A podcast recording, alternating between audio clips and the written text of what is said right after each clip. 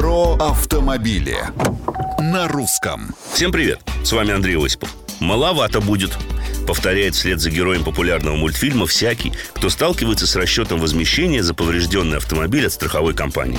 И восклицания эти, судя по всему, донеслись до Центробанка.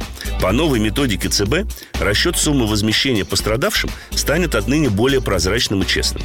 Дело в том, что размер компенсации за поврежденное транспортное средство страховщики теперь обязаны определять на основании новых региональных справочников цен на запчасти, материалы и нормы часы, которые будут обновляться раз в три месяца. Одновременно с этим Центробанк фактически запретил использовать при расчете стоимость поддержанных запасных частей и рекомендовал отталкиваться от прайсов официальных дилеров – что, по идее, должно повысить качество ремонта, а также привести к увеличению самого размера компенсации. Правда, на деле сохранена одна, пожалуй, самая неприятная норма закона. Выплаты пострадавшим все равно рассчитываются с учетом износа транспортного средства.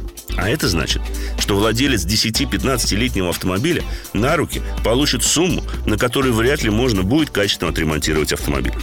Поэтому и решение вопросов на месте так никуда до конца и не делось. И это грустно. Мнения, комментарии и предложения приветствуются на страничках Русского радио в социальных сетях. С вами был Осипов про автомобили на русском.